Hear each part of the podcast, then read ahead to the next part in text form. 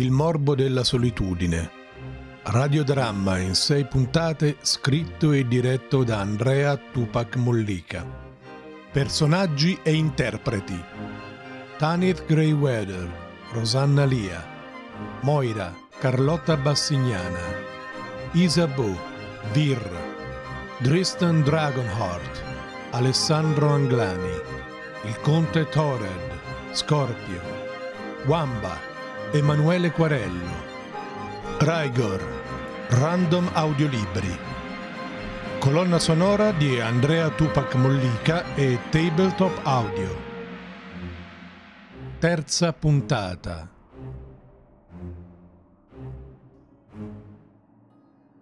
Ma è Moira. Sta camminando nel sonno, dobbiamo svegliarla. Fa piano, Tristan. Aspetta.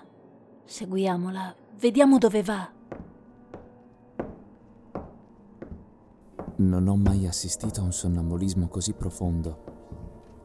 Guarda, sta uscendo sul terrazzo.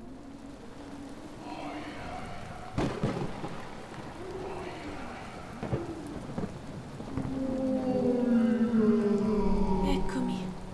Sì, sì, sto arrivando. Sta per buttarsi di sotto. Fermiamola. Ah, lasciatemi! Devo andare! Devo andare! Moira, no! Svegliati! Svegliati, ragazza! Io, io... Che succede? Che ci faccio qui?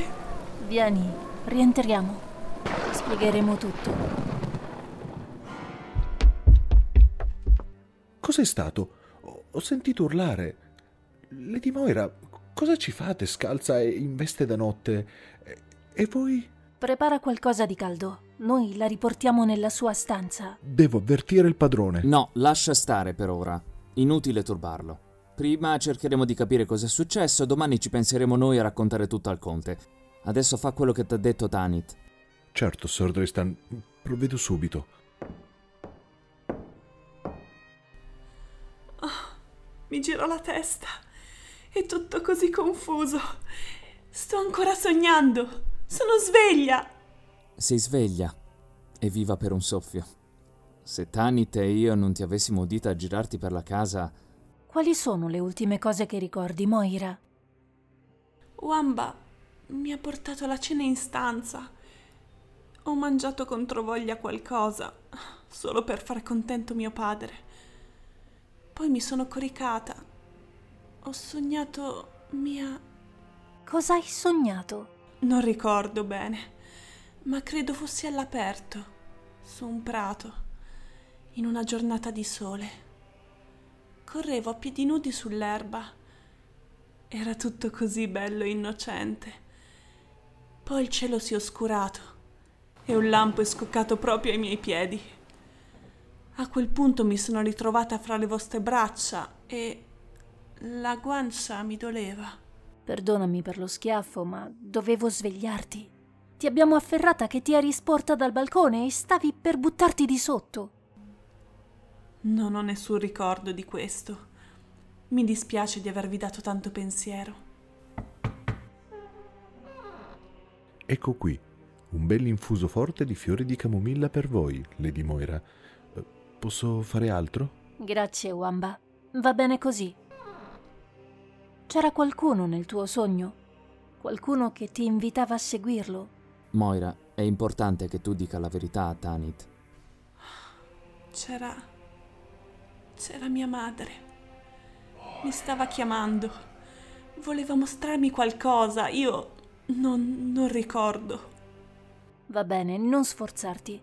Adesso cerca di dormire. Io e Dristan veglieremo sul tuo sonno.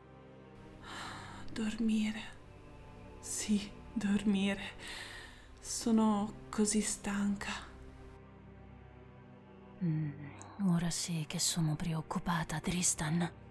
Uno spettro, un'anima, un'illusione tormenta Moira.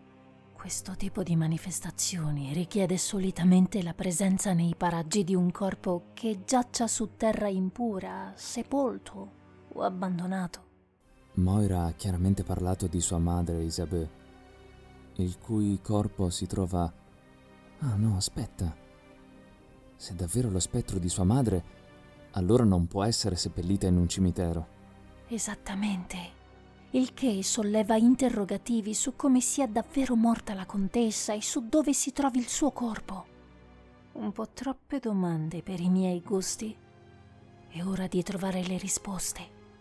Domattina io andrò a parlare col conte. Gli racconterò di stasera e cercherò di capire se ci sta nascondendo qualcosa.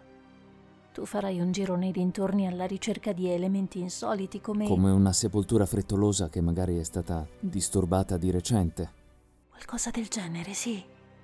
Adesso torniamo nelle nostre stanze. Almeno in questo paio d'ore che manca all'alba vorrei provare a dormire.